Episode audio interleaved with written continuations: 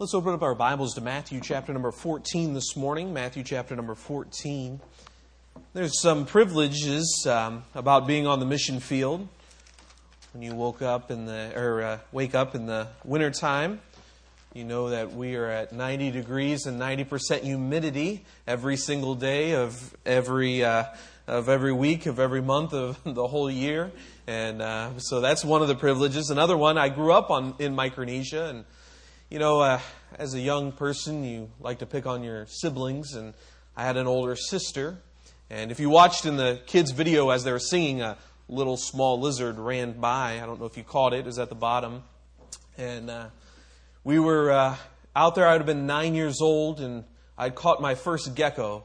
And uh, I put him in my pocket. I uh, wanted to keep this gecko. It was, you know, thought there's something good that was going to happen with this small little lizard. And that night we were going to bed. My dad always has a little snack before he goes to bed, and that night it was Oreo cookies. And as we were headed to bed, uh, Dad was bringing out the Oreos, and I said, "Can I have an Oreo cookie?" And he said, "Sure." And my sister, who was already up in the bedroom, heard, and she said, "Hey, can I have one too?" And I he said, "Sure." And she asked me to bring it up to her. And between downstairs and our bedroom, I figured out the perfect idea for this gecko. And my sister was already in bed and it was dark and I asked her just to open her mouth and I'd slide that cookie right inside of her mouth and it was a gecko. Um, that poor gecko had quite the ride. Uh, as he made a couple loops in the mouth and the screaming that took place, and then he was spat out. But uh, see, there's privileges, young boys, for uh, growing up on the mission field. And uh, so we got nice weather, and we have lots of geckos for your sisters. And uh, so, but Matthew chapter number 14 this morning, we want to look at a familiar passage here, verse number 22. The Bible says, "And straightway Jesus constrained his disciples to get into a ship and to go before him unto the other side, while he sent the multitudes away." When he had sent the multitudes away, he went up into a mountain apart to pray. And when the evening was come, he was there alone, but the ship was now in the midst of the sea, tossed with waves, for the wind was contrary. And in the fourth watch of the night, Jesus went unto them, walking on the sea. And when the disciples saw him walking on the sea, they were troubled, saying, It is a spirit. And they cried out for fear. But straightway Jesus spake unto them, saying, be of good cheer. It is I, be not afraid. And Peter answered him and said, Lord, if it be thou, bid me to come unto thee on the water. And he said, Come. Notice Peter's faith here. Jesus said but one word, Come. When Peter was come down out of the ship, he walked on the water to go to Jesus. But when he saw the wind boisterous, he was afraid. And beginning to sink, he cried, saying, Lord, save me. And immediately Jesus stretched forth his hand and caught him and said unto him, O thou of little faith, wherefore didst thou doubt? Lord, we come before you today, and God, I ask that you would speak through me. Lord, that it would be your word that would challenge our hearts. God, that the Holy Spirit would have free reign.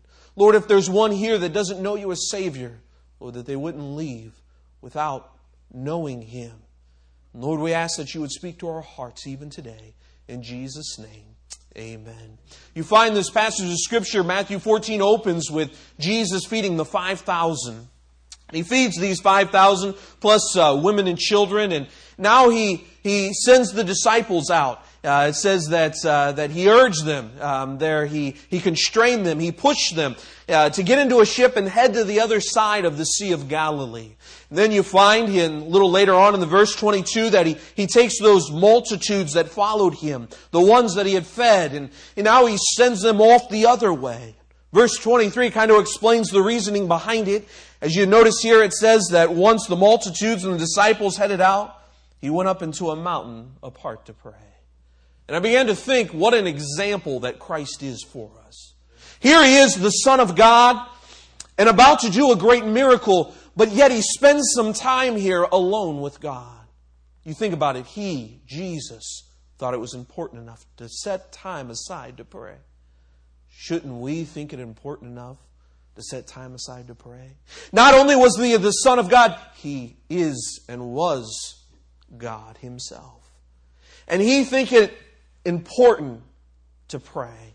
You know, folks, we try to do things, but unless God gets involved, it's not going to take place. We need His power. We need His strength. Uh, James chapter number 5 and verse 16 tells us to pray for each other because the effectual fervent prayers of a righteous man availeth much. You see, our prayers, they do something.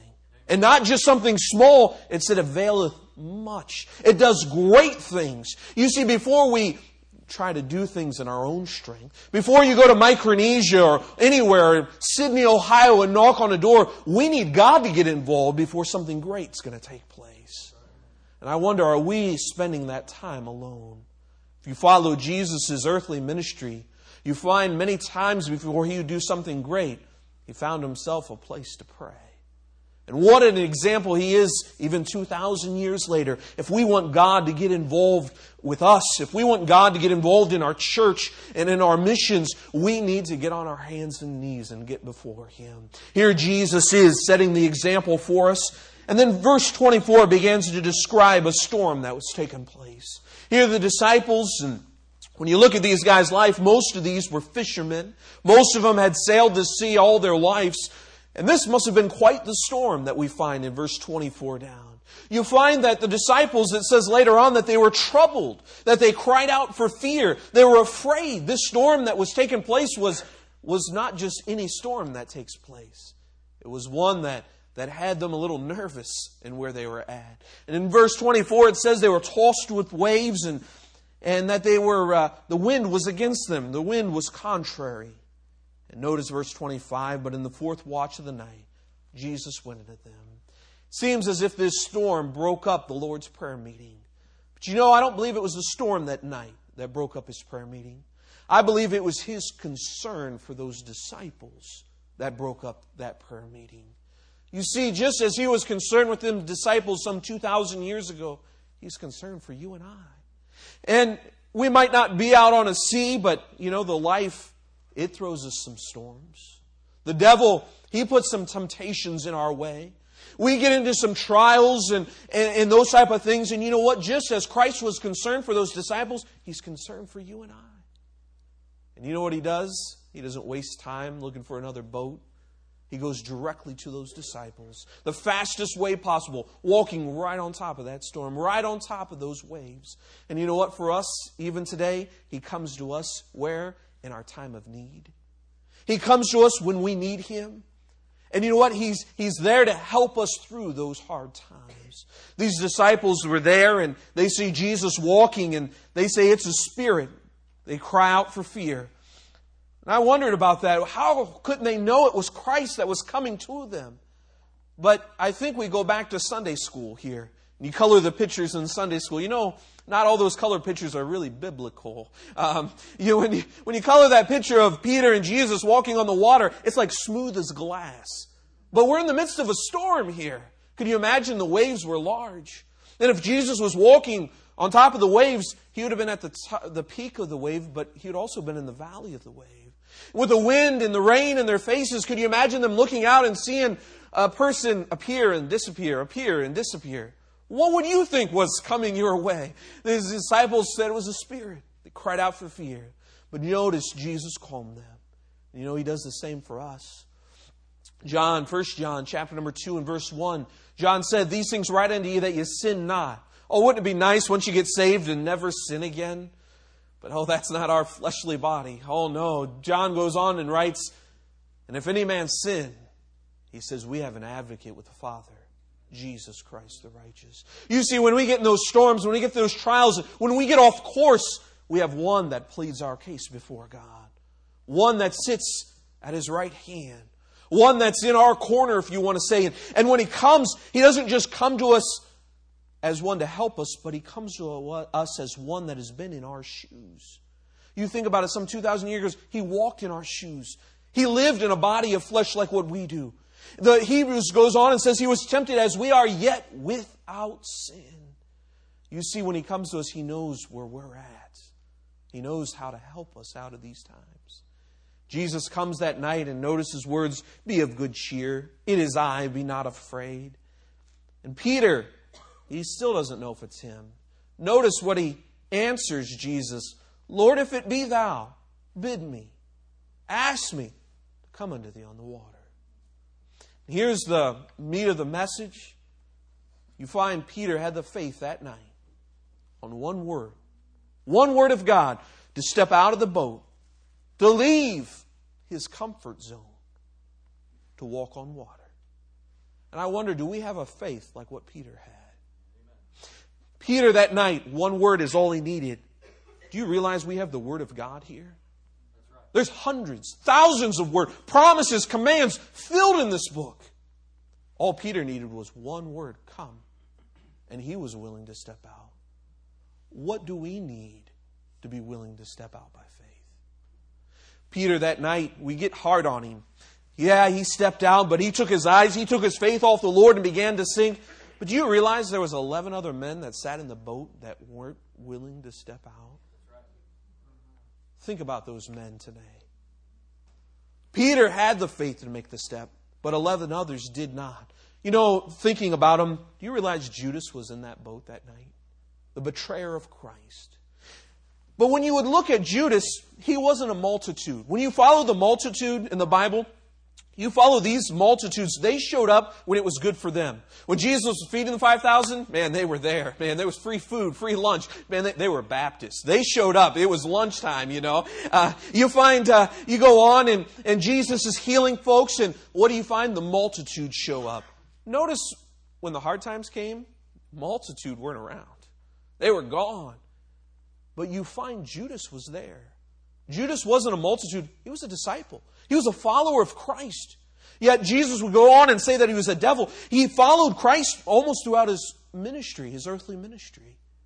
If you looked at his life, he would have looked the part. He would have talked the part, dressed the part, acted the part. He knew what to say and what to do. He was one of the disciples.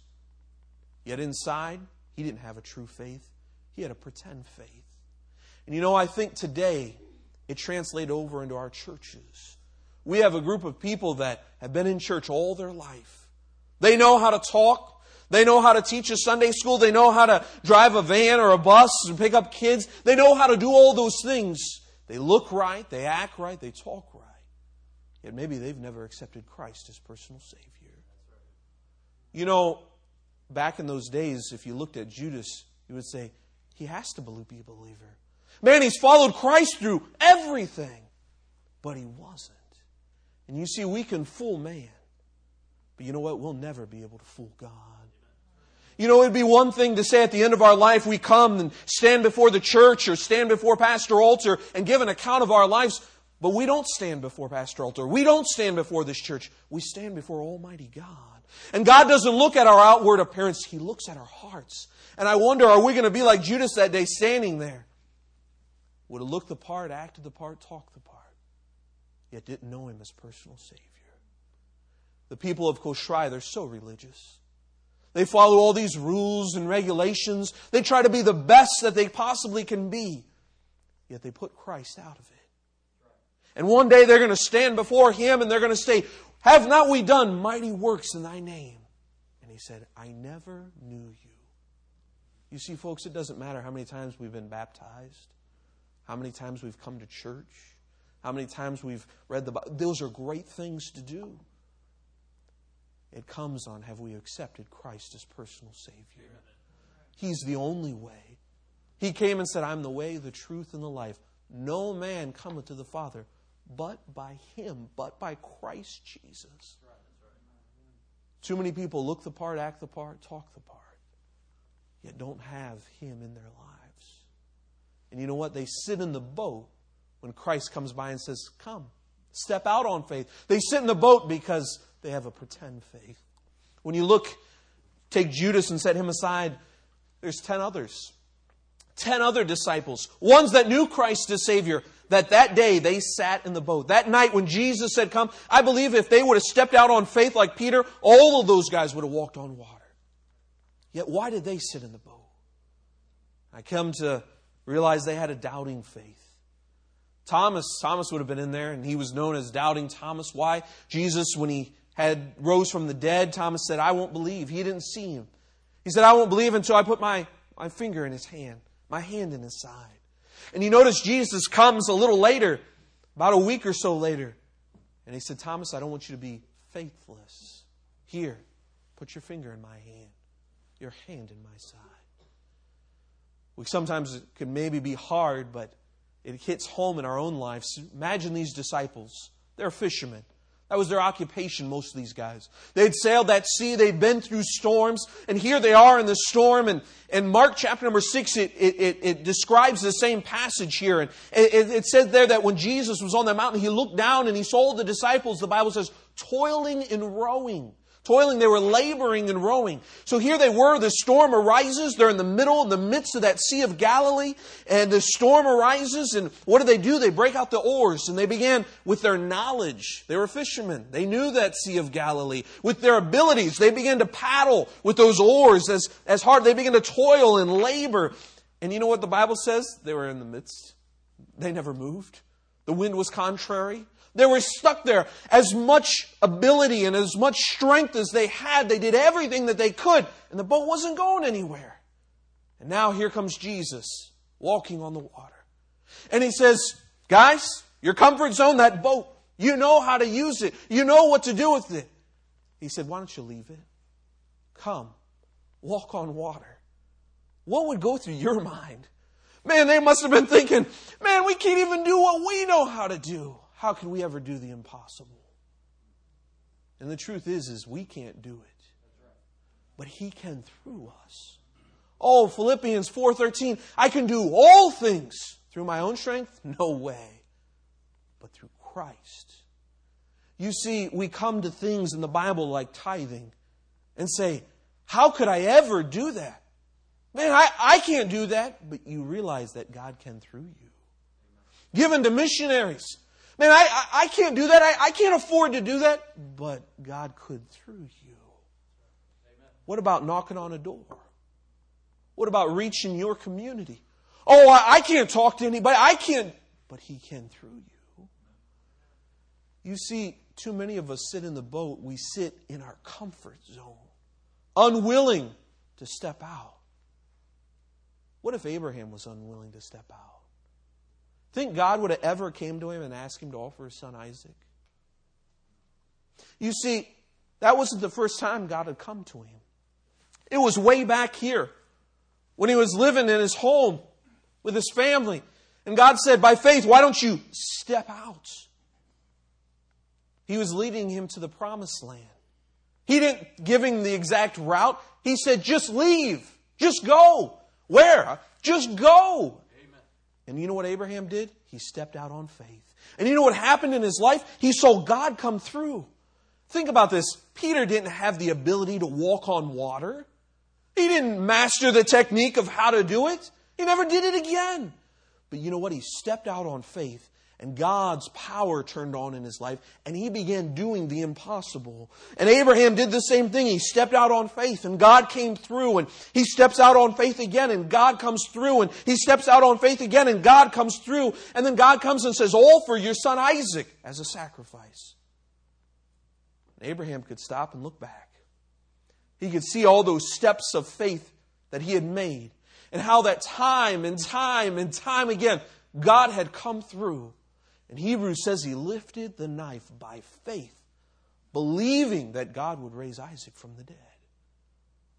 You see, we want to get to this point, but we're unwilling to make the steps back here. Amen. Abraham's faith had grown, folks.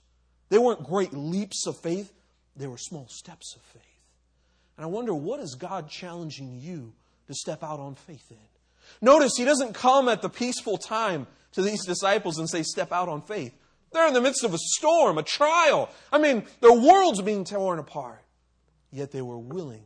One was to step out. The others, they had this doubting faith.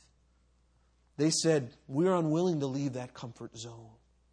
You know what? That night, when they finally got ashore, Peter was the only one to walk off that said, I was able to walk on water.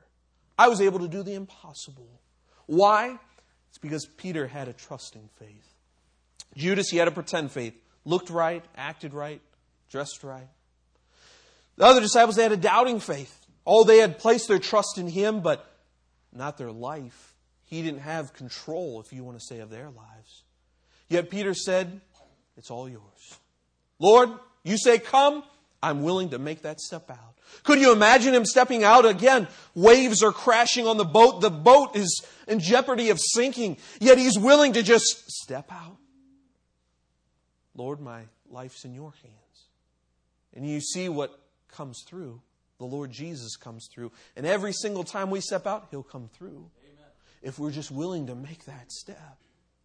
Notice this. This is neat. Here Jesus is the disciples, what's their issue? What's their problem? What's their storm? This storm that's taken place, these waves that are crashing on this boat.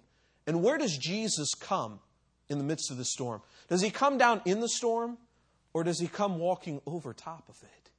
He's got their problems underneath his feet. Those waves that are crashing, he's walking on top of them. And what he tells Peter is he says, don't dwell down here and worry about your problems and try all your ability. He says, instead, by faith, step out and live victoriously over them. Do you realize for the short time that Peter walked on water, he was living victoriously over his problems? And you know what? Christ doesn't want us dwelling and worrying and staying in our problems each and every day of life. He wants us to live victoriously over them. And it comes when we're willing to step out on faith like what Peter had. Amen. You know, you read this story and you look at Peter's faith. Many times I say, how could I ever live up to that faith? What a great, outstanding faith that Peter had. You find Peter's faith begins to waver. Takes his eyes, he takes his faith off the Lord Jesus Christ. Begins to look at the storm and the power of God that had come on in his life, given him that ability to walk on water, shut off just like it came on. And he begins to sink. And notice this when he begins to sink, he doesn't look back to the boat. He doesn't ask the disciples to throw him a lifeline. He looks to his Savior. And he said, Lord, save me. And notice this, verse 31. And immediately, Jesus stretched forth his hand. Began to think about this. How could we ever live up to this great faith that Peter had? But notice what Jesus says. He stretched forth his hand and caught him and said unto him, O thou of great faith, O thou of mighty, outstanding faith. Now, what does he say to Peter? O thou of little faith. You realize it was just a little faith that Peter stepped out that night? If God could do this with a little faith, what could he do in your life with a little faith? Think about it. The book of Acts talks about 11 men that had a little faith goes on to say they turn the world upside down. We have more than 11 here. I wonder what a little faith from this church would do. What would it do in Sidney, Ohio? What would it do in Micronesia and around the world if we were willing to step out with just a little faith? You see, God can do something great with just something little if we're willing to give it to Him. The other disciples sat in the boat that night. They sat in their comfort zone, unwilling to step out because it wasn't their ability. Judas sat because he looked the part, acted the part, yet inside he was full of dead men's bones. But Peter, he said, I don't have much. One word, so then faith cometh by hearing, and hearing by the word of God. One word from God is all Peter needed. And he said, It's yours, Lord. I'm willing to step out. Where are you at in the story? Are you like Judas? Oh, I've been in church all my life. Man, you don't know what others would say if I. They would rejoice if you came and accepted Christ.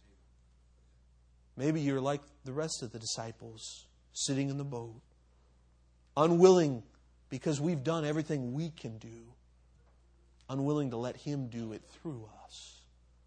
Or maybe we're like Peter. Maybe we've made a step or two. Maybe we've taken our eyes off the Lord. But notice, Peter knew where to go to. He went back to the Lord. And you know what? The Lord got him on the right track again. Where are you at? I wonder, what kind of faith do you have? Let's pray. Lord, we come before you this morning. Count it a privilege to be able to open your word. Lord, to have your Holy Spirit speak to our hearts. God, I pray that I would have a faith like what Peter.